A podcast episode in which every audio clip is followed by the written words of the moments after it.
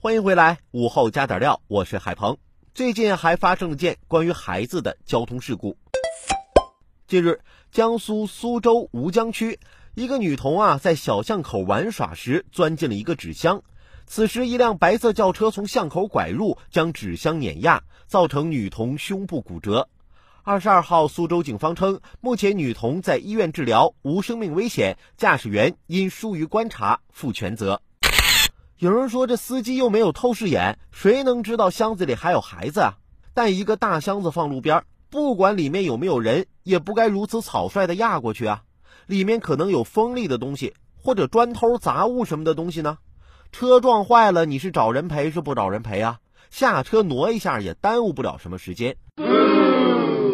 所以从交通事故上讲，司机被判全责，一点也不冤。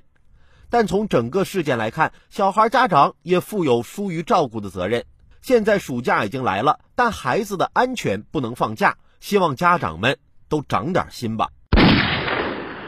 我每周啊，其实都会约同事去踢球。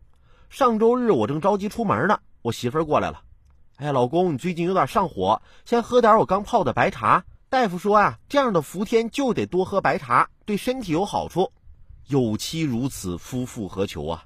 我拿来一饮而尽，正疑惑这茶味儿有点怪呢，我媳妇儿转身就要出门。老公啊，那茶里边我掺了啤酒，喝酒可没法开车了啊！你不能去踢球了，在家照顾孩子吧。我约了人打麻将。